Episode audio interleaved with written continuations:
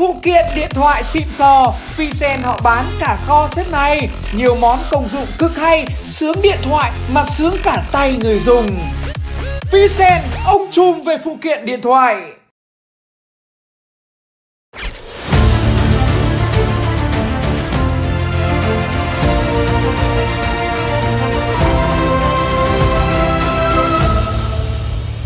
Xin chào tất cả quý vị và các bạn cùng đến với chương trình Đàm Đạo Lịch Sử, một chương trình chuyên nói về lịch sử được phát vào lúc hai mươi mốt giờ mỗi tối chủ nhật hàng tuần trên kênh của Tuấn Tiền Tỷ. Một chuyên gia chiến tranh rừng rậm thuộc lực lượng đặc biệt của Mỹ đã từng nói, ở Việt Nam nếu trong núi cao rừng rậm gặp một người Việt Nam cởi trần, mặt mũi bẩn thỉu, tóc tai bù xù, chân trần không đi dép thì bạn phải hết sức chú ý đừng khinh bỉ. Nếu không, khi bạn quay đầu đi, bạn sẽ bị ăn một viên đạn từ phía sau hoặc một nhát dao găm. Họ là những con tắc kè rừng rậm khiến người ta luôn phải sợ hãi. Đó là những lời nhận xét của Mỹ về bộ đội đặc công của ta. Ở dưới đất thì họ cực kỳ sợ điều đó. Thế nên tất cả những thứ mà Mỹ muốn là đưa Việt Nam về cái thế phải đánh nhau trên bầu trời. Và tất nhiên dùng máy bay hay bất cứ thứ gì để đánh nó đều không phải là sở trường của người Việt mình. Ngày đó đối với người Mỹ thì Việt Nam là một đất nước mà người dân còn chưa nhìn thấy cái đài radio bao giờ thì biết làm sao được về tên lửa. Kể cả có được viện trợ tên lửa đi chăng nữa thì cũng biết cái gì mà bắn. Đối với các phi công Mỹ ngày đó thì tên lửa của Việt Nam nó chỉ giống như những chiếc cột điện biết bay, đơn giản vì nó to như cái cột điện, và bộ đội của ta biết ấn nút để cho tên lửa bay ra khỏi bệ phóng là đã quá giỏi rồi. Điều khiển được nó bay được theo hướng đã định là một điều không thể. Chính vì thế mà tên lửa không có một tí sát thương nào đối với các phi công Mỹ cả, và họ luôn cười như bố đẻ em bé mỗi khi thấy tên lửa của mình phóng lên. Đánh B năm hai bằng cách né nó hay đánh nó ngay tại nơi mà nó cất cánh, đó là những cái mà bộ đội ta đã làm thành công và được nói ở trong số trước.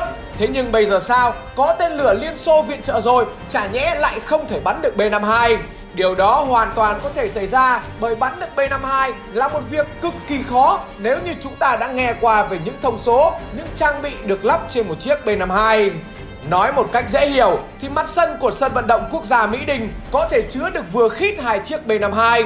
Mỗi máy bay có chiều dài và rộng xấp xỉ bằng một phần sân. Chiều cao của một chiếc B năm hai tương đương với một cái nhà bốn tầng ở Việt Nam. Trần bay tối đa có thể đạt là mười lăm ki lô mét, vận tốc của nó lên tới chín trăm sáu mươi ki lô mét trên giờ. Theo đường chim bay từ Sài Gòn ra Hà Nội khoảng hơn một nghìn cây số thì bọn B năm hai này nó chỉ bay mất khoảng một tiếng đồng hồ. Đó mới chỉ là số đo ba vòng của một chiếc B năm hai. Thế nhưng cái đáng sợ nhất của nó chính là khả năng mang được tới ba mươi tấn bom và có thể bay liên tục chín giờ đồng hồ không cần tiếp dầu. Cùng với đó thì nó còn có rất nhiều các thiết bị điện tử gây nhiễu trên người để tên lửa không thể tìm ra được mà bắn. Theo như một số tù binh, phi công Mỹ bị ta bắt giữ có chia sẻ, chỉ riêng hệ thống gây nhiễu trên một chiếc B năm hai đời G đã có giá tương đương với một chiếc máy bay chiến đấu cơ F bốn D. Chính vì những thông số đó mà Mỹ đã chém gió ngút cần công tơ mét về siêu pháo đài bay của mình. Bằng kỹ thuật điện tử, không lực Hoa Kỳ có thể bịt mắt toàn bộ hệ thống radar của Bắc Việt, có thể vô hiệu hóa toàn bộ hệ thống phòng không của đối phương. Giờ đây, không quân Mỹ có thể ném bom vào bất cứ mục tiêu nào trên lãnh thổ Bắc Việt Nam như đi dạo chơi vào chỗ trống. B năm hai là bất khả xâm phạm. B năm hai chỉ có thể rơi do thời tiết hoặc là do trục trặc kỹ thuật, chứ quyết là không thể bị bắn rơi vì hỏa lực của bộ đội phòng không không quân Bắc Việt. Đó tất nhiên chỉ là những chém gió của phía Mỹ, còn trên thực tế thì đã có quá nhiều các phi công của họ bị bắt sống và trở thành công dân của nhà tù Hỏa Lò. Quay trở lại với nguyên nhân của trận Điện Biên Phủ trên không năm một nghìn chín trăm bảy mươi hai, đó là việc quân đội Sài Gòn đã thua quá đau trong chiến dịch Lam Sơn bảy một chín trước đó. Chiến lược Việt Nam hóa chiến tranh của Mỹ đã bị thất bại hoàn toàn, khiến cho Mỹ buộc phải đích thân ra tay, thể hiện mình là một đất nước siêu cường và tìm cách rút quân trong vị thế của một ông lớn. Ý định của Mỹ là kiểu đánh thế thôi nhá, này đánh cho hiểu anh mày đây là ai thôi nhá, lần sau đừng có mà lắc cắc, thấy không, lần này là anh tha ấy, lần sau mà còn như thế nữa nhá, anh đấm không trượt thoát Lào đâu. Ý của Mỹ là như thế, thế nhưng bây giờ làm thế nào để điều đó trở thành hiện thực là điều không hề đơn giản.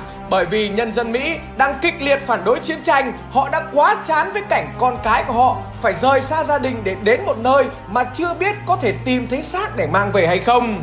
Chính vì thế mà trong cuộc tranh cử Tổng thống Mỹ vào năm một nghìn chín trăm bảy mươi hai, Nixon đã đứng lên tranh luận giống hệt như Donald Trump và Biden đang làm. Ông đã lừa toàn bộ người dân nước Mỹ rằng mọi người yên tâm, hòa bình đã ở trong tầm tay rồi, con em của mọi người sắp được về nước rồi, cứ tin tưởng và bỏ phiếu cho tôi đi. Tất nhiên là không phải tự dưng Nixon nói điều đó mà người Mỹ tin ngay được. Đơn giản bởi trước đó ông đã giao trước một kịch bản cực kỳ chi tiết. Suốt từ ngày tám tháng mười năm một nghìn chín trăm bảy mươi hai, ta và Mỹ đã thỏa thuận với nhau về việc chấm dứt chiến tranh, lập lại hòa bình tại Việt Nam. Cụ thể trong đó, chúng ta đã thỏa thuận rất chi tiết những điều sau. Ngày mười tám tháng mười năm một nghìn chín trăm bảy mươi hai, Mỹ sẽ chấm dứt ném bom trên bộ và ngừng giải min phong tỏa các cảng biển của miền Bắc Việt Nam. Ngày hai mươi tháng mười năm bảy hai, lễ ký tắt giữa cố vấn đặc biệt Lê Đức Thọ và Kissinger được tiến hành tại Hà Nội. Ngày hai mươi sáu tháng mười năm bảy hai, lễ ký kết chính thức giữa bốn bên tham chiến tại Paris, bao gồm Chính phủ Việt Nam Dân chủ Cộng hòa, Chính phủ Cách mạng Lâm thời Cộng hòa miền Nam Việt Nam, Chính phủ Hoa Kỳ và Chính phủ Việt Nam Cộng hòa. Ngày hai mươi bảy tháng mười sẽ ngừng bắn trên toàn Việt Nam. Thỏa thuận là thế, thế nhưng Mỹ lại yêu cầu cho lùi thời gian biểu xuống bốn ngày, đến ngày ba mươi mốt tháng mười mới chấm dứt chiến tranh. Tất nhiên là vì thiện chí, phái đoàn của ta vẫn chấp nhận đề nghị đó của Mỹ. Một tuần lễ sau, vào ngày hai mươi tháng mười, Thủ tướng Phạm Văn Đồng nhận được thư của Tổng thống Nixon khẳng định hiệp định coi như đã hoàn tất, hãy tin vào chúng tôi là có thể ký kết được hiệp định như thời gian biểu đã thỏa thuận. Tất cả mọi thứ đều được công khai, đều được minh bạch. Chính vì thế mà người dân Mỹ ai ai cũng tin vào hòa bình, tin vào Nixon và bầu cho ông ấy. Lúc này tưởng chừng mọi thứ đã xong, nếu là người khác thì sẽ buông xuôi luôn, bởi giấy trắng mực đen Tổng thống Nixon viết thì chín mươi chín phần trăm là chuẩn xác rồi. Thế nhưng Việt Nam mình đã quá hiểu Mỹ, đã quá hiểu cái kiểu đàm phán ép buộc, mặc kệ người đối diện. Mỹ trên bàn đàm phán lúc nào cũng ra vẻ tao là một nước lớn, mày là nước nhỏ, việc của tao là nói, việc của mày là nghe và phải làm theo, cấm cãi. Hiệp định Geneva đã dạy cho chúng ta quá nhiều về điều đó, và cùng với đó thì bác cũng đã dặn rất kỹ rằng Mỹ nhất định thua, thế nhưng nó chỉ thua khi nó thua trên bầu trời Hà Nội. Chính vì thế mà mặc dù Nixon có hứa như nào đi chăng nữa thì mình vẫn phải chuẩn bị rất tốt cho tình huống xấu nhất xảy ra. Và tất nhiên mọi thứ mà chúng ta dự đoán đều đúng tuyệt đối. Sau khi lừa người dân Mỹ để leo lên được chiếc ghế Tổng thống, chính quyền Nixon đã quay ngoắt một trăm tám mươi độ. Mọi thỏa thuận của ta và Mỹ lúc này gần như bị gạch bỏ hoàn toàn. Nixon đòi sửa tới tận sáu mươi chín điều trong tất cả những gì mà hai bên đã thỏa thuận với nhau. Cái cốt lõi nhất vẫn là việc đòi miền Bắc phải rút quân, miền Nam là một quốc gia riêng. Tất nhiên, Việt Nam mình không thể nào chấp nhận được điều đó. Chính vì thế mà trên bàn đàm phán, Kissinger đã liên tục đe dọa ông Lê Đức Thọ của mình hết lần này đến lần khác. Nếu các ông không tỏ ra biết điều, Tổng thống chúng tôi sẽ buộc phải ra lệnh ngừng đàm phán và tiếp tục các hành động quân sự mà hậu quả sẽ rất khó lường. Nếu cuộc thương lượng bị tan vỡ thì chiến tranh sẽ tiếp diễn với cường độ mạnh hơn. Đến lúc đó, cuộc chiến tranh sẽ thay đổi tính chất, cuộc thương lượng này sẽ thay đổi tính chất, Mỹ sẽ không bàn bạc về hiệp định này nữa. Với thái độ cứng rắn của mình thì ông Lê Đức Thọ đã phản pháo lại một cách chắc nịch rằng: này, không phải dọa nhá, tôi với ông đánh nhau mười mấy năm nay rồi, đàm phán cũng năm năm nay rồi, các ông sẵn sàng thì mới ngồi đây để giải quyết, không dùng đe dọa với Việt Nam bọn tôi được đâu. Đó cũng chính là bối cảnh khởi đầu cho cuộc chiến mười hai ngày đêm trên bầu trời Hà Nội, để rồi Việt Nam làm lên một chiến thắng lừng lẫy nằm trầu chấn động địa cầu. Bây giờ chả nhẽ lại ngồi nói về việc các tình báo của ta đã phát hiện ra B năm mươi hai đang tiến vào đánh bom như nào, rồi thì làm thế nào để bộ đội radar tên lửa có thể tìm được B năm mươi hai trong đống nhiễu, rồi thì máy bay MiG hai mốt đánh B năm mươi hai như nào. Đấy, tất cả những thứ đấy mà nói ở đây ấy, thì cái số này nó lại bị rườm rà, mà nó lại không mạch lạc cho lắm. Thôi đấy, thôi em cũng xin phép dừng số này ở đây, tranh thủ đi kiếm tiền trả lương cho anh em phát đã. Nếu mà có điều kiện ấy thì à, sếp có thể gửi cho anh em à, xin ít tiền uống nước qua cái tài khoản ở phần mô tả phía dưới nhá. Còn bây giờ à, xin chào tạm biệt và hẹn gặp lại. Đại tướng Võ Nguyên Giáp đã từng nhận định nếu số lượng B năm mươi hai bị rơi từ một đến hai phần trăm thì Mỹ vẫn có thể chịu được. Nếu số lượng B năm mươi hai rơi từ sáu đến bảy phần trăm thì Nhà Trắng sẽ dùng chuyển. Còn nếu B năm mươi hai rơi trên mười phần trăm thì Mỹ sẽ phải chính thức đầu hàng. Và mọi thứ diễn ra đúng như lời tiên đoán của đại tướng. Khi kết thúc chiến dịch, số lượng máy bay B năm mươi hai bị lực lượng phòng không và không quân Việt Nam bắn rơi là ba mươi tư trên tổng số một trăm chín mươi ba chiếc mà Mỹ huy động. Tỷ lệ tổn thất lên tới mười bảy phẩy sáu phần trăm khiến cho cả nước Mỹ phải rung động và buộc phải chấm dứt ném bom, ngồi vào bàn đàm phán để ký kết Hiệp định Paris vào ngày hai mươi bảy tháng một năm một nghìn chín trăm bảy mươi ba. Đó là những thành tựu mà có lẽ không một đất nước nào trên thế giới có thể làm được ngoài một đất nước nhỏ bé và còn thiếu thốn đủ mọi thứ như Việt Nam. Thế nhưng để đạt được những điều đó thì các chiến sĩ tình báo của ta đã phải làm việc cật lực suốt gần chục năm rồi để có thể biết được cách thức mà máy bay B năm mươi hai hoạt động, biết được ngôn ngữ liên lạc của các phi công điều khiển B năm mươi hai. Sau năm một nghìn chín trăm sáu mươi tám, nhận thấy sức tàn phá của B năm mươi hai quá khủng khiếp, bộ đội ta đã cho triển khai tình báo, đi thu thập thông tin về nó ngay lập tức. Thế nhưng khổ một cái, ngay đó các chiến sĩ của ta hầu hết đều chỉ biết tiếng Pháp, muốn hiểu được về đồ chơi của bọn Mỹ thì lại phải biết tiếng Anh. Chính vì thế mà chúng ta đã chọn ra những người ưu tú nhất, có nền tảng kiến thức tốt nhất và có khả năng học ngoại ngữ tốt hơn người khác để cử đi học thêm tiếng Anh. Đơn giản, bởi nếu học tiếng Anh chỉ để giao tiếp thôi thì không nói làm gì cả. Thế nhưng học tiếng Anh chuyên ngành để đọc được tài liệu về B năm mươi hai, để hiểu được các từ lóng mà phi công nói với nhau thì không phải ai cũng làm được. Để hiểu được các phi công nói gì với nhau thì việc giỏi tiếng Anh thôi là không đủ, bởi phi công thì họ có những mật mã riêng chỉ có họ quy định và biết với nhau. Lúc thì dùng từ lóng, lúc thì dùng con số, lúc thì dùng ám hiệu giống hệt như các báo vụ của mình thường xuyên liên lạc với nhau, chỉ có tạch tè tạch tè. Thế nhưng người trong cuộc ai cũng hiểu, chỉ có người ngoài cuộc nghe là chịu chết. Chính vì cách liên lạc đó mà kể cả có là giáo sư đầu ngành về ngôn ngữ học, đầu ngành về máy bay cũng không thể nào hiểu được, buộc chúng ta phải hỏi cung các phi công bị giam trong nhà tù Hỏa Lò. Ngày đó, các phi công của Mỹ được đào tạo rất bài bản, kiến thức nền của họ cực kỳ tốt, hầu hết ai cũng đều tốt nghiệp cử nhân ở những trường danh tiếng, có người thậm chí còn là thạc sĩ, họ được rèn luyện tinh thông mọi thứ mới được đưa vào chiến đấu. Người ta đã từng thống kê rằng cứ lấy cân nặng của một phi công Mỹ rồi quy ra vàng, lúc đó sẽ biết được chi phí đào tạo ra một phi công Mỹ nó tốn như thế nào. Chính vì thế mà đây là một nguồn thông tin mà các tình báo của ta có thể khai thác được để phục vụ cho chiến đấu. Cái khổ là ngày đó, công dân ở nhà tù Hỏa Lò không có ai lái máy bay B năm mươi hai cả, hầu như chỉ lái F bốn và F một không năm. Trong ngành lái máy bay thì những phi công được lái B năm mươi hai ở một đẳng cấp cao hơn hẳn so với những phi công khác. Thế nhưng Đại tá Phan Mạc Lâm ngày đó hiểu rằng về nguyên lý thì máy bay nào cũng có những cái giống nhau, và về học thuật và khả năng thực chiến thì tất nhiên phi công Mỹ họ biết hơn mình rất nhiều. Chính vì thế mà nguồn thông tin từ họ là nguồn thông tin tốt nhất cho ta ở thời điểm hiện tại. Nó cũng giống như việc đi hỏi một ông bác sĩ chuyên mổ ruột thừa về chuyện đau mắt còn hơn là đi hỏi một ông chả có tí kiến thức nào về ngành y. Ngày đó, các phi công của Mỹ họ là những người cực kỳ ngoan cố, được học hành rất chu đáo, có những người từng là anh hùng trong chiến tranh Triều Tiên nên họ có niềm tự hào dân tộc riêng của họ. Họ được đào tạo rất kỹ nên biết được rất nhiều các bài mà tình báo mình đang diễn với họ. Việc khai thác thông tin cũng cực kỳ khó khăn, kiến thức nền của họ rất tốt, chính vì thế mà họ luôn có ngôn ngữ liên lạc riêng với nhau. Ngồi ăn cơm, họ gõ đũa gõ bát, họ ho hắng một cách rất tự nhiên. Thế nhưng tất cả đều là những thông tin mà họ đang muốn truyền tải với người đối diện. Chính vì thế mà nếu mình có hỏi thì tất nhiên chả bao giờ nó khai. Có kết thân rồi hỏi do thế nào đi chăng nữa thì cũng chả đời nào nó nói, vì nó đã được học quá kỹ về những bài khai thác thông tin kiểu đó rồi. Vậy làm thế nào để chúng ta có thể cậy được mồm của những tên phi công đó? Tất cả đó là nhờ vào chính sách đối xử vô cùng nhân đạo của người Việt mình với họ. Các phi công Mỹ ngày đó được chăm sóc như vua, cán bộ của mình được có không phẩy sáu mươi tám đồng một ngày. Thế nhưng phi công Mỹ họ được ăn tới một phẩy sáu đồng một ngày, và thậm chí có trường hợp đặc biệt còn được ăn tới ba phẩy hai đồng một ngày. Họ được chơi thể thao, được ra sân đọc sách tắm nắng, được nghe đài giao lưu văn nghệ.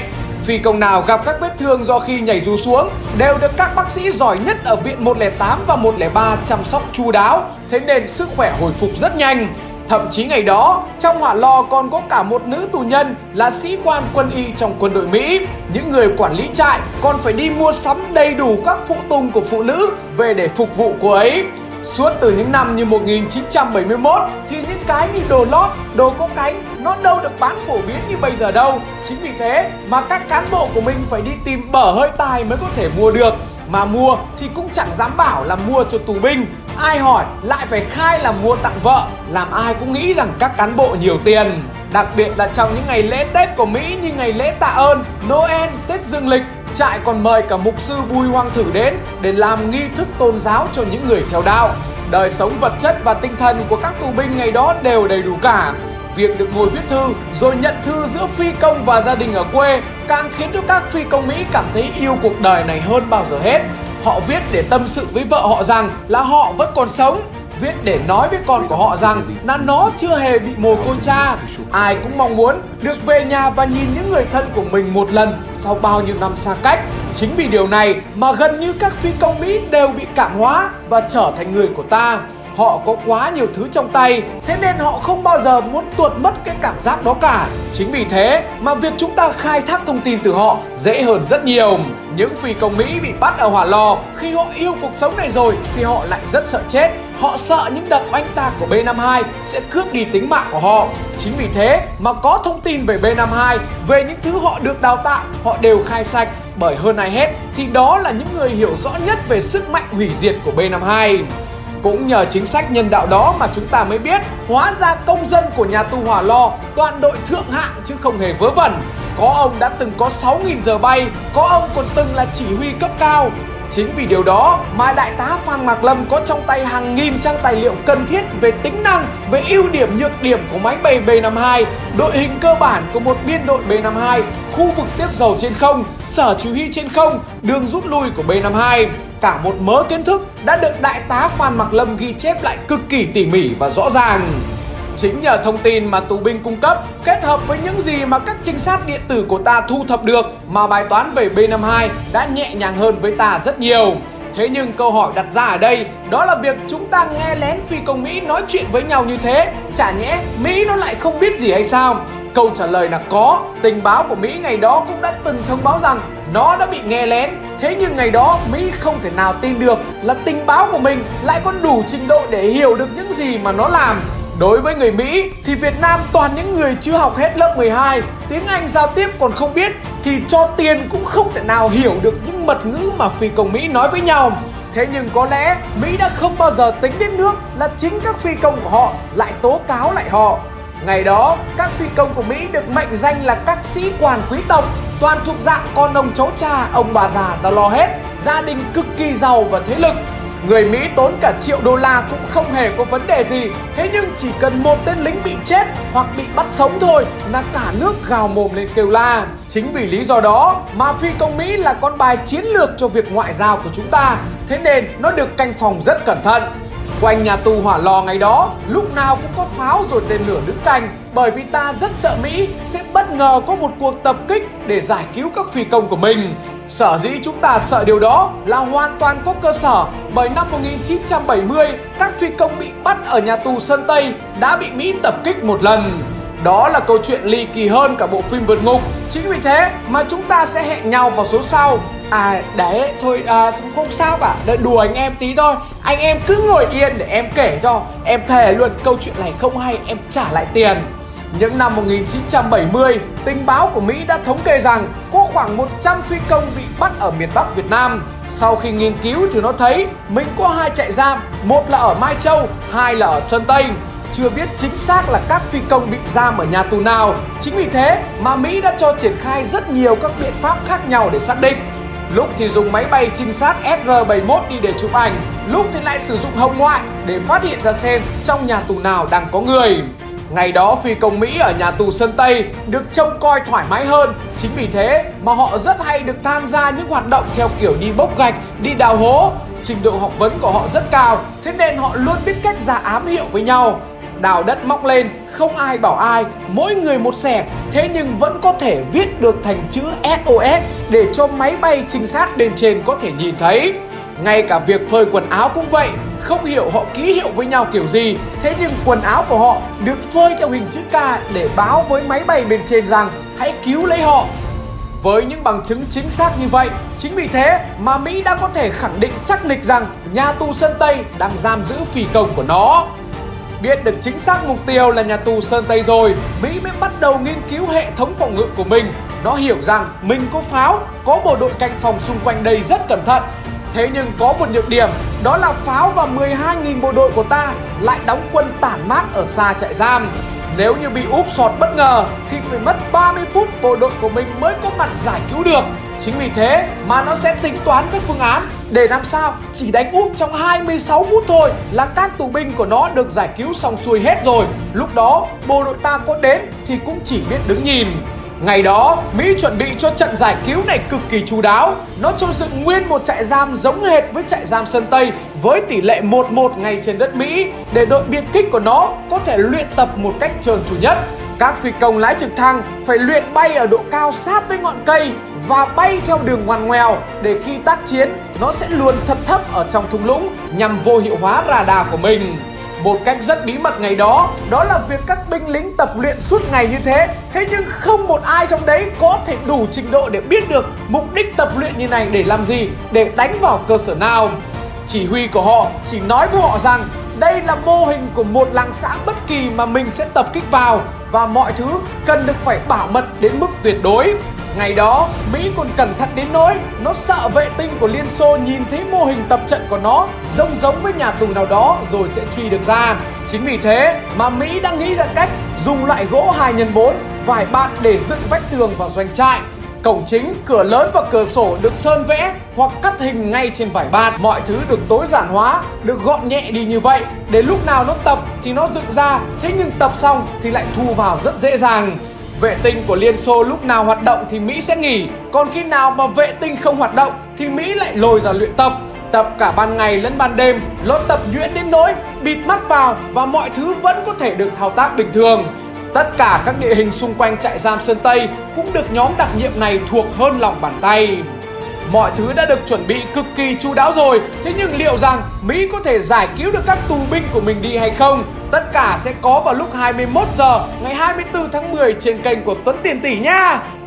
Trong những ngày tháng oanh tạc trên bầu trời Việt Nam, một trong những người có cái kết thương thảm nhất có lẽ phải kể đến Trung úy Alfred, phi công người Mỹ đầu tiên bị bắn rơi tại miền Bắc Việt Nam. Lúc bị bắt giam, anh mới chỉ hai mươi sáu tuổi, mới cưới vợ được sáu tháng. Và để rồi sau khi bị bắt giam chưa được bao lâu thì anh phải dở khóc dở cười khi nhận được tin cô vợ trẻ của mình ở Florida đòi ra tòa ly dị để tìm hạnh phúc mới. Ngày đó, Mỹ cực kỳ ảnh hưởng khinh thường bộ đội Việt Nam vì nó hiểu rằng năm một nghìn chín trăm sáu mươi lăm, Liên Xô mới tài trợ vũ khí cho mình thì ít nhất phải một năm sau đó, những con người chưa từng nhìn thấy cái đài radio bao giờ mới biết sử dụng thành thạo tên lửa. Thế nhưng không ngờ, chỉ ba tháng là bộ đội của ta đã bắn ầm ầm rồi. Chính vì thế mà máy bay Mỹ những năm một nghìn chín trăm sáu mươi lăm, một nghìn chín trăm sáu mươi sáu rụng như sung. Theo tài liệu của phía Mỹ công bố, thì cuối năm một nghìn chín trăm sáu mươi lăm, Mỹ đã có sáu mươi mốt phi công bị bắt. Đến năm một nghìn chín trăm sáu mươi sáu, thì trung bình cứ mười ngày lại có tám chiếc máy bay Mỹ bị bắn rơi và có thêm tám mươi sáu phi công Mỹ được đăng ký tạm trú tạm vắng ở nhà tù Hỏa Lò. Ngày đấy, các phi công nhập khẩu vào Hỏa Lò có rất nhiều những câu chuyện cười ra nước mắt. Đầu tiên phải kể đến Richard Pokken, một con người có khả năng lái máy bay đi thẳng vào nhà tù kinh điển nhất tại nước Mỹ. Trong chiến tranh thế giới thứ hai, lần đầu tiên ngồi lên máy bay thả bom vào nước Đức, ông đã bị bắn rơi và phải ngồi tù ở Đức chín tháng.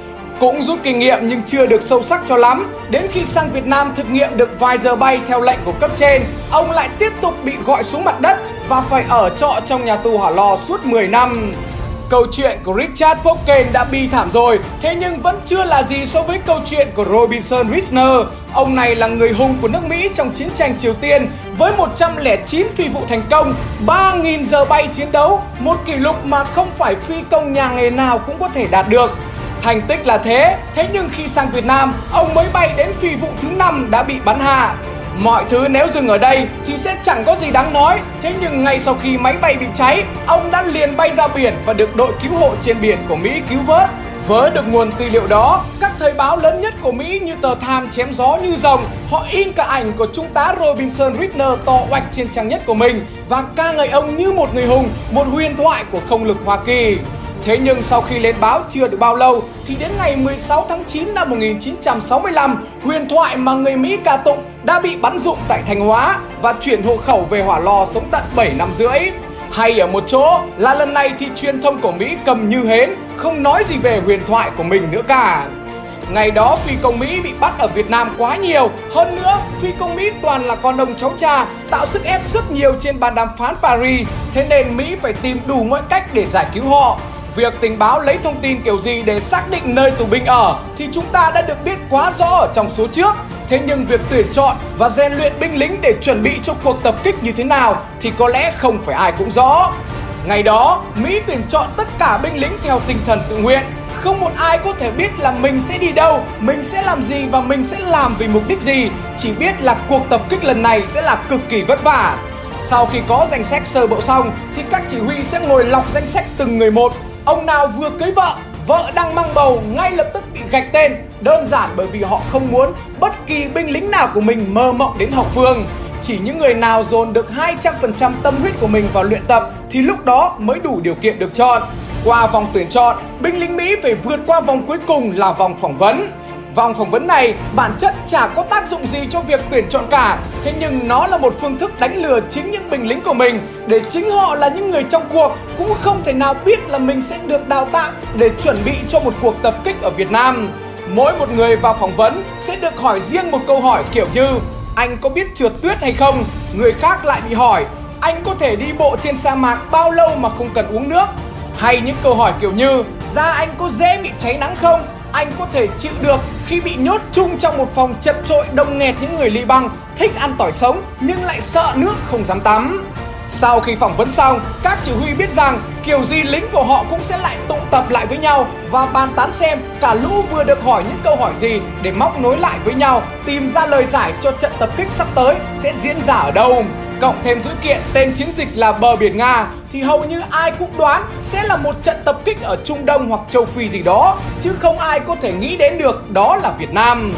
Tất nhiên điều này chả có gì lạ cả, đơn giản bởi vì cuộc tập kích này nó được bí mật đến nỗi chỉ có những nhân vật chóp bu như Tổng thống Nixon, Cố vấn An ninh Quốc gia Kissinger và một vài bộ trưởng của các bộ phận quan trọng mới có thể được biết.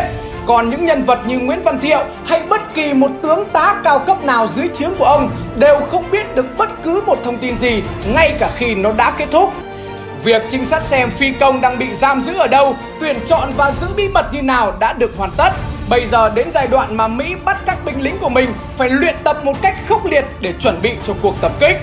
Đối với đội người rời, để tránh radar phát hiện, họ phải bay thấp sát ngọn cây, bay theo kiểu ngoằn ngoèo dưới thung lũng các dãy núi trong nhiều giờ liền. Hai điều kiện này là cực kỳ khó đối với đội lái trực thăng rồi. Thế nhưng đối với đội lái những chiếc máy bay như C một ba mươi, nó còn khó gấp vạn lần. Bởi những loại như C một ba mươi có nhiệm vụ đi dẫn đoàn, cần phải bay thật chậm và bay thấp để trực thăng còn bám theo. Điều này là bố của khó, bởi để đáp ứng được việc bay chậm thì cả bốn động cơ phải phối hợp với nhau một cách hoàn hảo. Nếu một trong bốn động cơ hoạt động không khớp thì khả năng bị rơi là rất cao. Mà với việc bay chậm và bay thấp như thế thì khi rơi không thể nào có đủ thời gian bật dù ra được. Mọi điều kiện trên đã quá khó, thế nhưng các phi công còn phải kèm thêm hai điều kiện nữa, đó là bay vào ban đêm dưới ánh trăng mờ và không được sử dụng vô tuyến liên lạc. Điều đó có nghĩa là họ phải bay trong im lặng và đội hình phải bay sát nhau. Chỉ cần một sai sót nhỏ là máy bay có thể va chạm vào nhau, húc vào vách núi và đi vào lòng đất. Đó là nỗi khổ khi tập luyện của những người rời. Còn đối với đội ở dưới mặt đất thì họ phải tập luyện chuẩn chỉnh đến mức vị trí của mỗi người trong cuộc tập kích đều phải chuẩn xác đến từng giây, chuẩn xác đến từng cm. Người nào lệch khỏi vị trí khoảng một bước chân hoặc nhanh chậm một giây đều có thể bị trúng đạn của đồng đội. Mỗi một mục tiêu tượng trưng cho bộ đội Việt Nam đều phải chi chít dấu đạn mới đủ yêu cầu.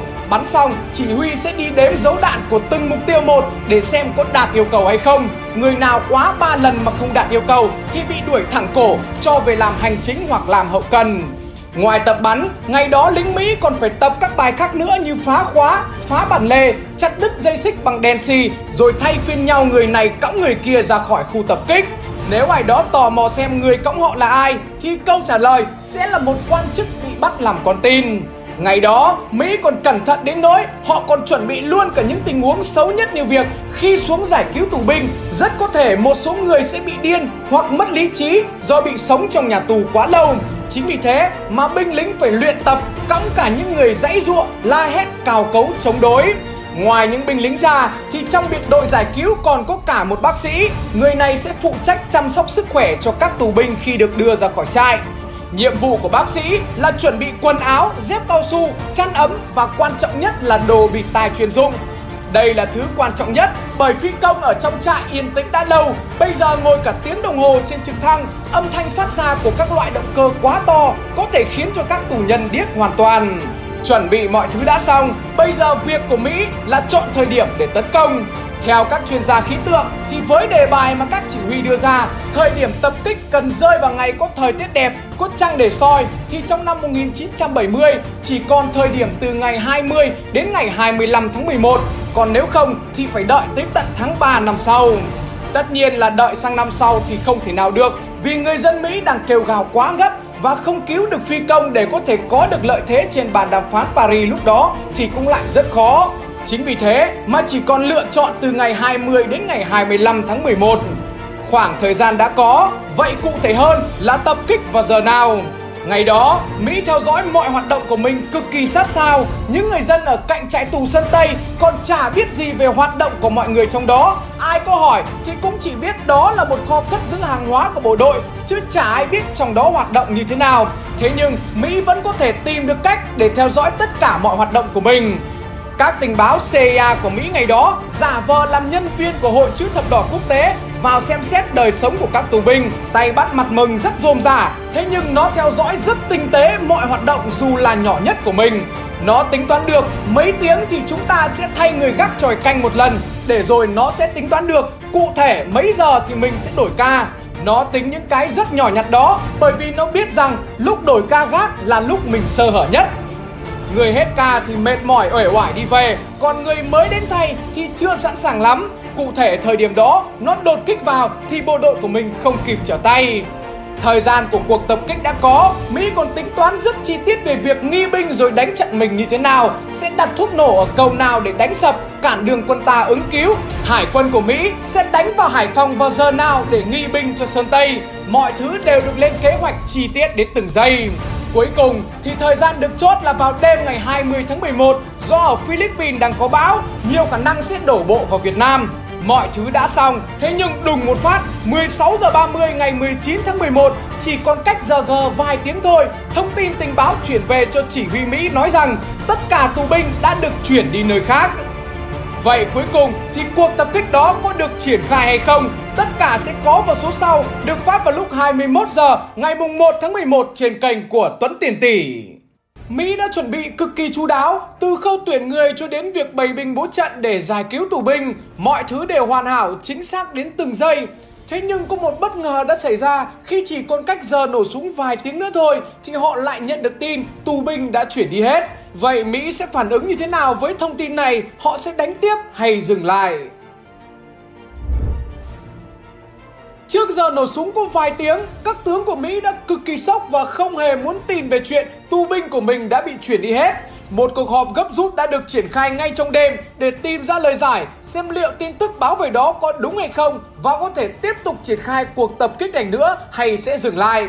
Đầu tiên, cần phải xem xét chất lượng của thông tin vừa báo về. Đây là tin được cơ quan tình báo quốc phòng Mỹ D I A phân tích được từ một bức thư trong bao thuốc lá Điện Biên của Nguyễn Văn Hoàng gửi về cho Alfred. Thế nhưng liệu rằng thông tin này có thể tin tưởng được hay không và các tình báo của Mỹ làm thế nào để kiểm chứng được rằng nó là tin thật?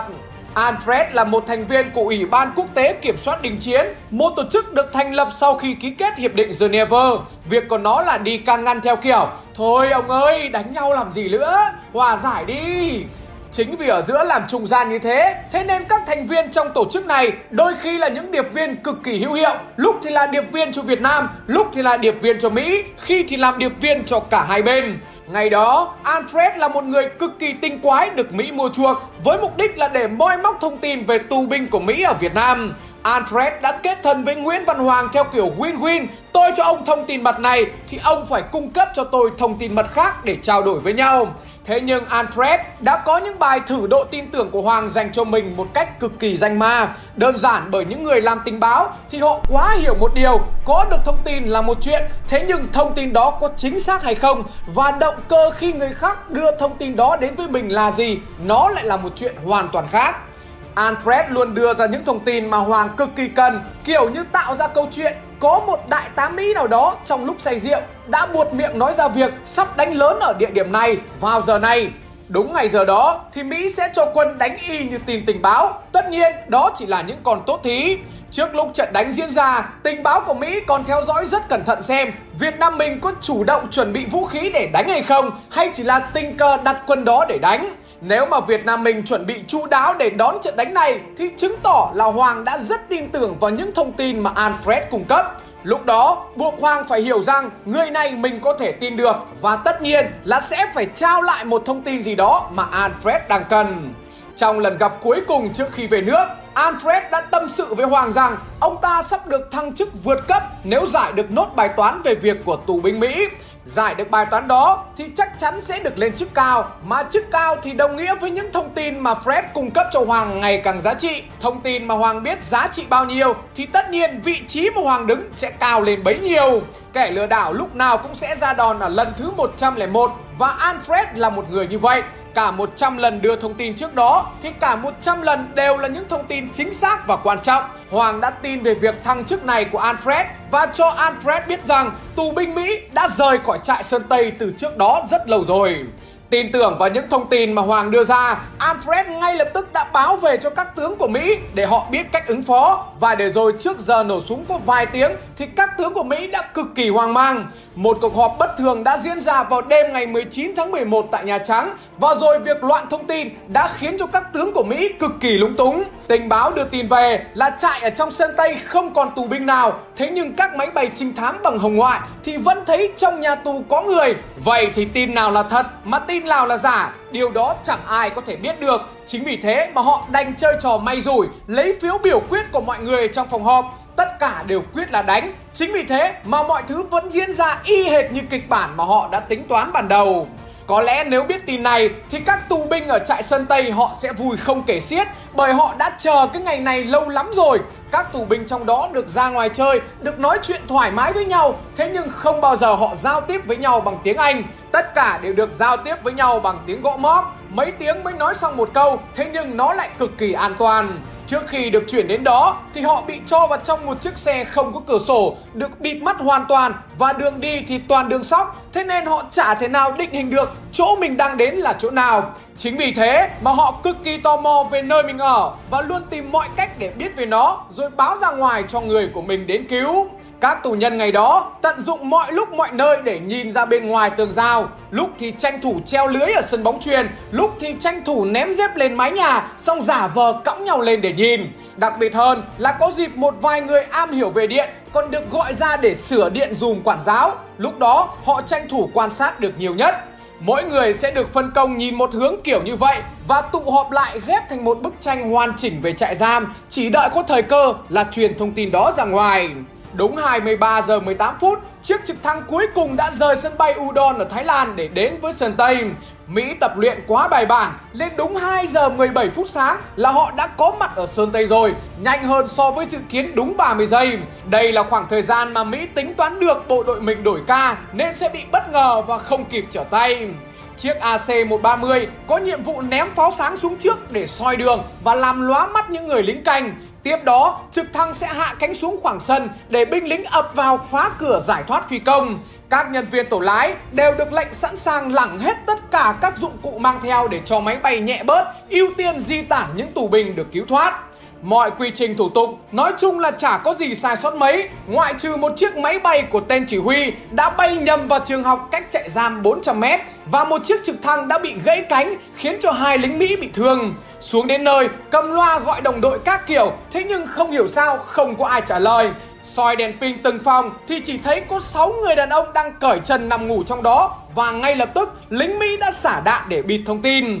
Đó đều là những người có nhiệm vụ trông coi trại giam lúc các tù nhân được chuyển đi, chứ chả phải phi công Mỹ nào cả. Các tướng Mỹ lúc này đã hiểu rằng mình thất bại hoàn toàn và không để đâu cho hết cái nỗi nhục đó. Nhục hơn ở chỗ là họ còn mất nguyên một cái trực thăng cả triệu đô mà nó chả có tích sự gì. Trong khi trước đó đã có một lính góp ý rằng nếu mà tập kích thì nên dùng loại trực thăng U H một của bộ binh thôi, bởi loại này chỉ có giá là ba trăm năm mươi nghìn đô, chứ dùng loại trực thăng H H ba giá tận một triệu đô thì quá lãng phí. Lời góp ý đó của một lính Mỹ đã bị chỉ huy chửi xối xả vì tiền của một chiếc máy bay chẳng đáng là bao so với mạng của một người phi công, nên cứ phải chơi loại xịn nhất. Thế nhưng không ngờ, sau khi kết thúc cuộc tập kích thì lời khuyên đó như một cú tát khuyến mại cho các chỉ huy của Mỹ.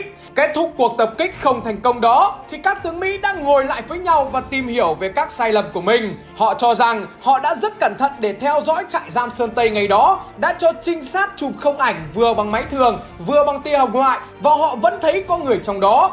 Chỉ có cái là phim chụp tia hồng ngoại ngày đó không thể nào phân biệt được đâu là người Việt và đâu là người Mỹ mà thôi. Họ rất muốn biết chính xác về mọi thứ trong đó, thế nhưng lại không dám cho máy bay trinh sát bay nhiều bởi vì họ sợ bị lộ kế hoạch. Họ cũng đã tính toán đến phương án cho một ai đó đi xe đạp đến đúng cổng trại giam thì xe bị hỏng, lấy cớ dừng lại xem trong trại có người hay không. Ý tưởng thì hay như thế, thế nhưng không thể nào làm được. Vì nếu thằng đó là người Mỹ thì quá lộ, mà nếu là người Việt Nam thì lính Mỹ không thể tin được rồi cũng lộ nốt mà thôi. Chính vì thế mà không làm sao để có thông tin về nhà tù được.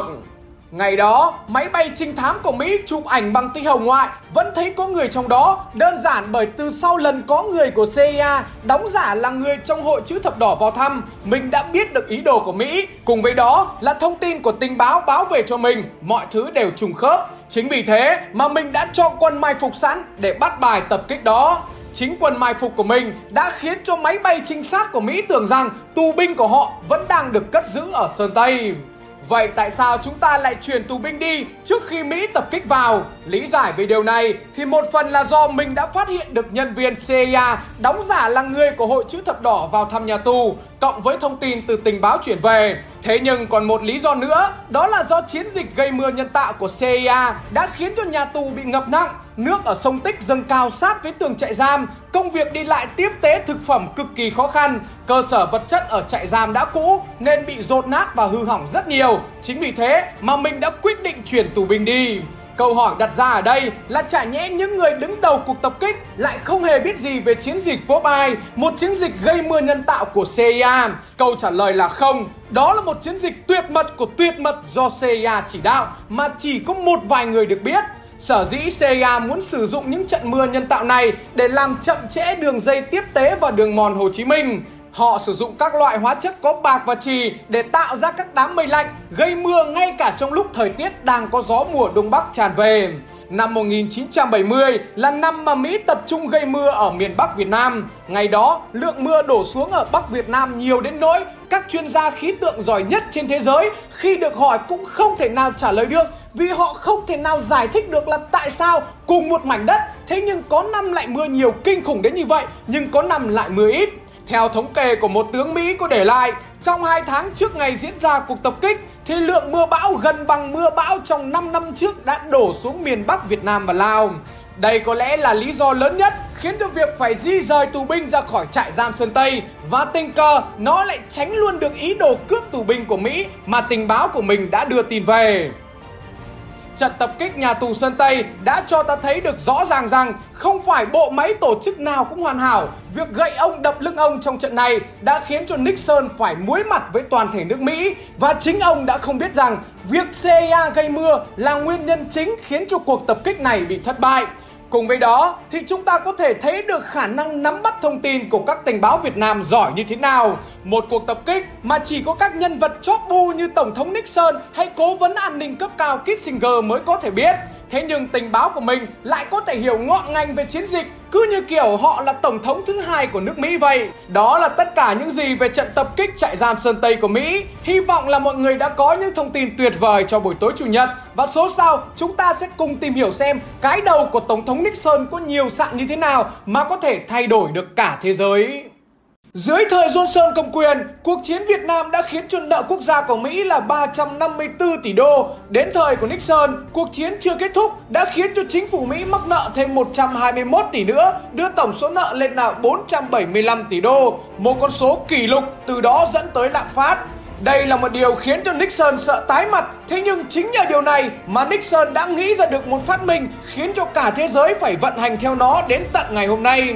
Nói một cách dễ hiểu thì bản chất của tờ tiền đang nằm trong tay bạn, nó chính là một tờ giấy giúp bạn có quyền đòi một thứ gì đó. Và trước khi kết thúc chiến tranh thế giới thứ hai vào năm một nghìn chín trăm bốn mươi tư, hội nghị Bretton Woods khét tiếng đã ra đời và tuyên bố rằng đồng đô la là đồng tiền dự trữ chung của cả thế giới, và cầm tờ đô la này thì bạn có quyền đòi được vàng bất cứ lúc nào. Lý do chọn vàng làm tài sản đảm bảo có lẽ ai cũng đã hiểu. Thế nhưng câu hỏi đặt ra là tại sao cả thế giới lúc đó không dùng euro hay yên Nhật làm đồng tiền chung mà lại chọn đô la Mỹ? Đơn giản bởi ngày đó Mỹ đã quá giàu, chuyên đi bán vũ khí cho các nước khác đánh nhau. Thế nên Mỹ đã nắm tới hai phần ba lượng vàng của cả thế giới. Chính vì có quá nhiều vàng như thế, thế nên tất cả các nước còn lại đều phải nhảy theo nhạc nền của Mỹ, lấy đô la Mỹ làm đồng tiền chung. Ngày đó, cứ có bốn mươi bốn đô la thì bạn mới có thể đổi ra được một cây vàng. Thế nhưng chỉ có cầm tiền đô la thì mới đổi được như thế thôi, chứ cầm tiền khác thì không thể nào đổi ra vàng được. Chính vì lý do đó mà Mỹ đúng nghĩa là bố đời mẹ thiên hạ. Với quyền lực trong tay, Mỹ đã tha hồ in tiền mà không có một tỷ lệ dự trữ vàng nào được thiết lập. Suốt ngày chỉ ăn rồi bỏ tiền ra đi chế tạo vũ khí, mang sang đánh nhau ở Triều Tiên và Việt Nam. Chính vì điều này đã khiến cho đồng đô la của Mỹ càng ngày càng mất giá. Vậy tại sao Mỹ càng in tiền thì tờ đô la của Mỹ càng mất giá? Nôm na bạn có thể hiểu rằng cái gì càng nhiều thì sẽ càng mất giá trị. Giả sử như cả thế giới chỉ có đúng một cái đồng hồ Rolex bằng vàng, để mua được chiếc đồng hồ đó thì chỉ có một cách duy nhất là bạn có trong tay một tờ giấy có chữ ký của thằng Tuấn Tiền Tỷ. Tờ giấy đấy cả thế giới cũng chỉ có đúng một tờ. Thế nhưng bây giờ thằng Tuấn nó quá rảnh, nó ngồi ký thêm tám mươi tờ nữa và đồng hồ vẫn chỉ có đúng một chiếc, không hơn không kém. Ngày xưa một tờ đổi lấy một đồng hồ, còn bây giờ là tám mươi mốt tờ mới có thể đổi được một chiếc đồng hồ. Chính vì điều này mà các nước trên thế giới đã sợ tím mặt khi giữ đô la trong người, bởi Mỹ càng in thêm nhiều tiền thì đô la mà họ dự trữ càng giống như tờ giấy lộn, và để rồi các nước phải kêu gào chở tiền đô la dự trữ của mình sang Mỹ để đổi lại lấy vàng. Bị các nước như Pháp hay Tây Ban Nha rối rít đem tiền đến để đổi lấy vàng, thậm chí nó còn mang cả quân đội đi để áp tải vàng về, thì Mỹ hiểu rằng kiểu gì Mỹ cũng chết, vì làm gì còn vàng trong kho để đổi đâu. Chính vì lý do đó mà ngày mười lăm tháng tám năm một nghìn chín trăm bảy mươi mốt, Tổng thống Mỹ Nixon đã tuyên bố đóng cửa sổ vàng. Bây giờ cầm đô la sẽ không đổi được ra vàng, mà cầm đô la chỉ đổi được ra dầu mỏ mà thôi. Đây là một nước cờ chơi xấu, thế nhưng nó lại cực kỳ đúng đắn và khôn ngoan của Mỹ. Mỹ hiểu rằng khác với vàng, dầu mỏ dùng để sản xuất tiêu thụ, thiếu nó thì ngành công nghiệp và chế tạo các loại động cơ không thể hoạt động. Do vậy, dầu mỏ và sản phẩm của nó hầu như có mặt trong toàn bộ đời sống, hoạt động của con người hiện đại. Vì thế, ai làm chủ được nguồn cung dầu mỏ thì người đấy sẽ làm chủ được nền kinh tế toàn cầu. Câu hỏi đặt ra là làm thế nào để có dầu? Lúc này Mỹ đã nhắm tới Ả Rập, một quốc gia có trữ lượng và số lượng khai thác dầu mỏ lớn nhất thế giới, để ký thỏa thuận. Mỹ sẽ bảo kê cho Ả Rập khỏi bị Israel xâm lược.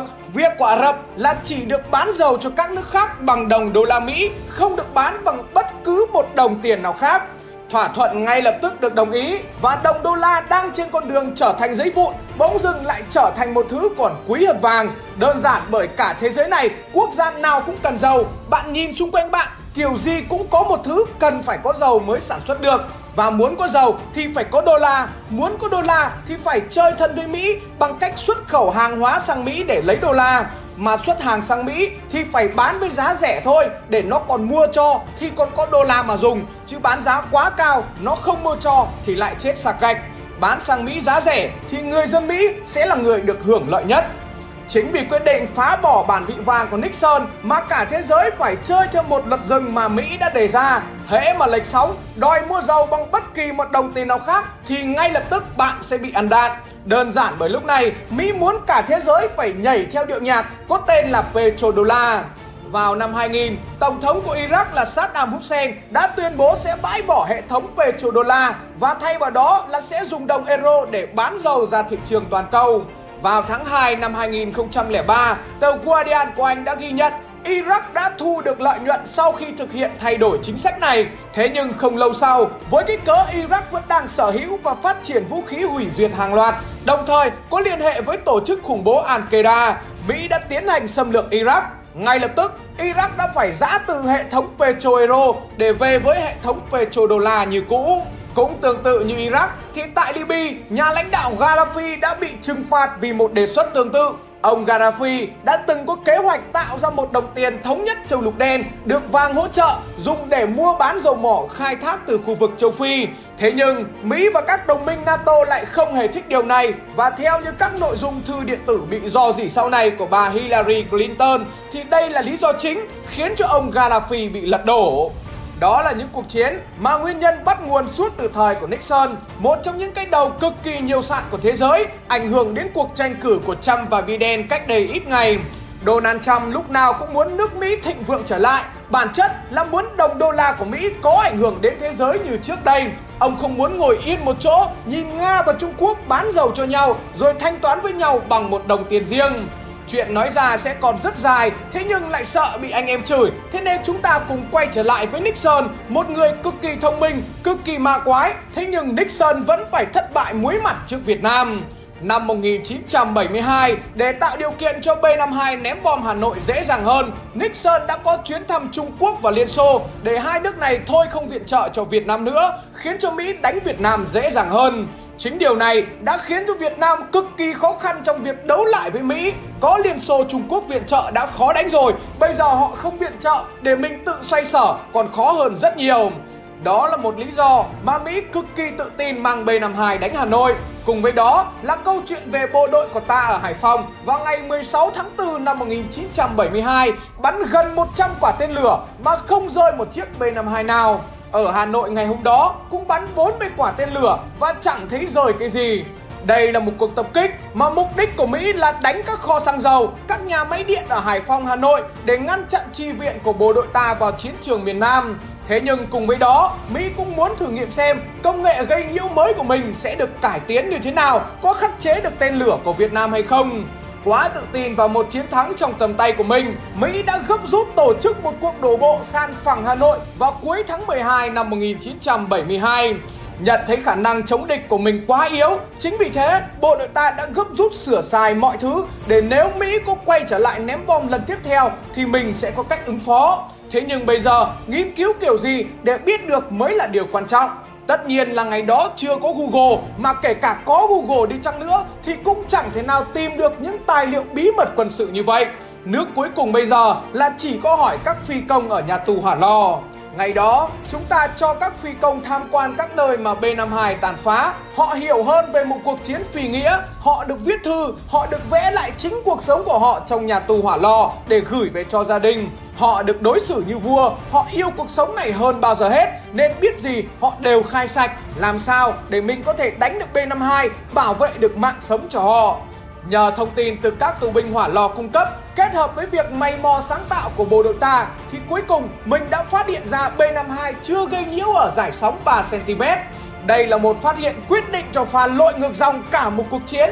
Dải sóng ba xăng-ti-mét này nó nằm trong đài radar bắt mục tiêu K tám sáu mươi, thường được dùng cho pháo cao xạ năm mươi bảy ly do Trung Quốc viện trợ cho ta. Đây là một dải sóng rất kỳ diệu, nó có thể phân biệt được B năm mươi hai với các máy bay tiêm kích, chứ không bị nhập nhằng giống các loại radar khác. Phân biệt được B năm mươi hai là một chuyện, thế nhưng hay hơn nữa, đó là việc nó không bị tên lửa strike tấn công do loại tên lửa đó không nhắm vào dải sóng ba xăng-ti-mét. Một giải pháp rất thô sơ nhưng lại cực kỳ tuyệt vời, khiến cho các phi công của Mỹ không thể nào giải thích nổi tại sao mình lại có thể bị bắn hạ. Vậy câu hỏi đặt ra là liệu ngày đó Mỹ có biết mình dùng dải sóng ba xăng-ti-mét để đánh họ hay không? Câu trả lời là họ biết. Bản chất là trên máy bay B năm mươi hai có máy gây nhiễu A L R mười tám để gây nhiễu với dải sóng này. Thế nhưng nó lại chỉ được lắp ở đuôi để tránh máy bay MiG hai mốt. Chứ đối với Mỹ, ở dưới đất, dải sóng ba xăng-ti-mét này không có một tí sát thương nào cả. Thế nên họ không cần phải lắp thiết bị gây nhiễu. Không thể tin vào sự khó hiểu khi một nền công nghiệp quốc phòng phát triển như Mỹ mà lại có thể để Việt Nam dùng những công cụ thô sơ khắc chế. Chính vì thế mà sau khi kết thúc chiến dịch mười hai ngày đêm, Thiếu tướng Phạm Thu đã phải tận tay đến nhà tù Hỏa Lò để hỏi cung tù binh. Ông có hỏi một sĩ quan điện tử trên B năm mươi hai rằng khi máy bay vào Hà Nội, anh có thu được radar mặt đất làm việc ở dải sóng ba xăng-ti-mét hay không? Viên phi công lập tức trả lời là có. Vậy anh đã xử lý nó như thế nào? Tôi không quan tâm đến nó vì đó là một loại radar của pháo phòng không tầm thấp, không uy hiếp gì đến B năm mươi hai. Câu trả lời trên đã cho ta thấy được sự khinh thường chủ quan của người Mỹ đã khiến cho họ phải trả một cái giá đắt như thế nào. Thế nhưng đó mới chỉ là sự vất vả của bộ đội dưới mặt đất, còn đối với bộ đội ở trên không thì điều này dường như cũng chẳng kém là mấy. Theo như lời của Trung tướng Phạm Tuân kể lại thì chiến lược của bộ đội ta đối với phi công cực kỳ đúng đắn. Mình quá hiểu thằng Mỹ, kiểu gì nó cũng chỉ muốn đánh ban đêm, bởi đánh ban ngày thì quá thuận lợi cho MiG hai mốt bắn phá. Cùng với đó thì Mỹ cũng thừa biết phi công có thể bay đêm ở Việt Nam chỉ đếm trên đầu ngón tay. Chính vì thế mà kiểu gì nó cũng trò đánh đêm. Bắt được bài của Mỹ, vào năm một nghìn chín trăm sáu mươi bảy, Trung tướng Phạm Tuân vừa tốt nghiệp trường không quân ở Liên Xô xong, chưa kịp làm gì đã nhận được tin Việt Nam đề nghị Liên Xô cho phi công của ta bay đêm. Điều này khiến cho Liên Xô cực kỳ bất ngờ vì đơn đặt hàng này từ trước đến nay chưa bao giờ có. Ai đời, phi công vừa ra trường, bay ban ngày còn chưa sõi, lại đùng một cái đòi bay ban đêm trong điều kiện thời tiết có tuyết cực kỳ phức tạp. Ngày đó, các phi công như Trung tướng Phạm Tuân luyện tập cực kỳ vất vả bởi bay ban đêm thì khác hoàn toàn so với bay ban ngày, đặc biệt là việc cất và hạ cánh. Đơn giản vì Mỹ nó cứ thấy ở đâu có sân bay là nó đánh phá, sân bay là mục tiêu đầu tiên của nó khi đánh miền Bắc. Sở dĩ có điều đó bởi nó rất sợ máy bay tiêm kích của mình. Chính vì điều đó mà các phi công như Trung tướng Phạm Tuân đều phải rèn luyện rất thuần thục các kỹ năng cất và hạ cánh trong đường băng nhỏ hẹp. Kết hợp với đó là việc cho một máy bay khác giả vờ làm B năm mươi hai cũng bay đêm để luyện tập phản xạ, luyện tập cách phát hiện mà nghiên cứu ra công thức đánh B năm mươi hai sao cho chuẩn xác nhất. Các phi công bay đêm như anh hùng Phạm Tuân ngày đó nhìn thấy các đồng đội của mình hạ gục được máy bay Mỹ thì thích lắm. Lúc đó cũng chỉ muốn xin chỉ huy cho đi bắn luôn để lập chiến công làm rạng danh Tổ quốc. Thế nhưng ngày đó, các chỉ huy của mình rất tuân thủ chiến lược đề ra và bảo rằng việc của các đồng chí là luyện tập để đánh ban đêm, không có chuyện mang ra đánh ban ngày ngay bây giờ được. Phải luyện tập cho thật kỹ, rồi sau này kiểu gì cũng sẽ được ra trận. Chỉ sợ lúc đó, ra trận lại không hoàn thành được nhiệm vụ mà thôi. Chính những chiến lược cực kỳ rõ ràng như vậy mà các phi công của ta đã khiến cho Mỹ phải khiếp sợ ngay cả khi đưa về thế buộc ta đánh đêm. Phi công của ta đã lùa cho Mỹ không biết đường nào mà lần, chơi sát ván với Mỹ bằng cách nếu thích thì lao thẳng vào B năm mươi hai rồi cảm tử luôn như trường hợp của phi công Vũ Xuân Thiều. Chính nhờ tinh thần dám cảm tử đó mà các phi công Mỹ cực kỳ sợ Việt Nam, họ chẳng biết đường nào mà lần. Trường hợp phi công mình phải tiêu diệt B năm mươi hai thì chả nói làm gì nhiều. Thế nhưng có những trường hợp B năm mươi hai nó bay quá nhiều tốt mà phi công mình lại có hạn thì việc tiêu diệt B năm mươi hai là điều không thể. Lúc này chúng ta đặt nhiệm vụ bảo vệ mục tiêu lên đầu. Nhiệm vụ của phi công là phải dí sát mông B năm mươi hai rồi làm đủ mọi trò dọa dẫm để làm sao khiến cho B năm mươi hai giãn ra chỗ khác. Cứ thằng nào bay vào cái khoảng không mà mình đã khoanh thì phi công của mình phải có nhiệm vụ đuổi đi, tránh thả bom vào những vị trí quan trọng như sở chỉ huy hay nhà máy điện. Với ý chí chiến đấu máu lửa cùng với khả năng phối hợp bài bản của mình thì sau mười hai ngày đêm, Mỹ đã bị rơi ba mươi tư trên tổng số một trăm chín mươi ba chiếc tại Việt Nam. Một số lượng tổn thất quá lớn đã khiến cho Mỹ phải ngồi vào bàn đàm phán với mình tại Paris vào ngày hai mươi bảy tháng một năm một nghìn chín trăm bảy mươi ba. Sau trận đánh bom suốt mười hai ngày đêm, rất nhiều phi công của Mỹ đã bị bắt và được đưa đến những nơi mà họ ném bom như phố Khâm Thiên, bệnh viện Bạch Mai để họ có thể tận mắt chứng kiến những cảnh tượng kinh hoàng mà họ đã gây ra cho người dân Hà Nội. William Conley, một trung tá điều khiển điện tử trên pháo đài bay B năm mươi hai đã thừa nhận rằng chúng tôi được đến tận nơi xem một dãy phút dài, một bệnh viện lớn bị phá hủy. Chúng tôi rất ngạc nhiên và hổ thẹn. Chúng tôi đã bị cấp trên lừa. Vâng, đúng là một sự lừa dối. Họ bảo đó là mục tiêu quân sự. Thế nhưng thật ra đó là vùng đông dân. Bom ném theo bản đồ được đánh dấu rất kỹ. Không thể nào tôi có thể nhầm lẫn được. Điện Biên Phủ trên không là một trận chiến đẫm máu nhất của quân và dân Hà Nội. Một trận chiến mà họ đã cho cả thế giới thấy rằng động vào ai thì được, chứ đừng có động đến Việt Nam, kể cả bạn có dùng công nghệ gì đi chăng nữa.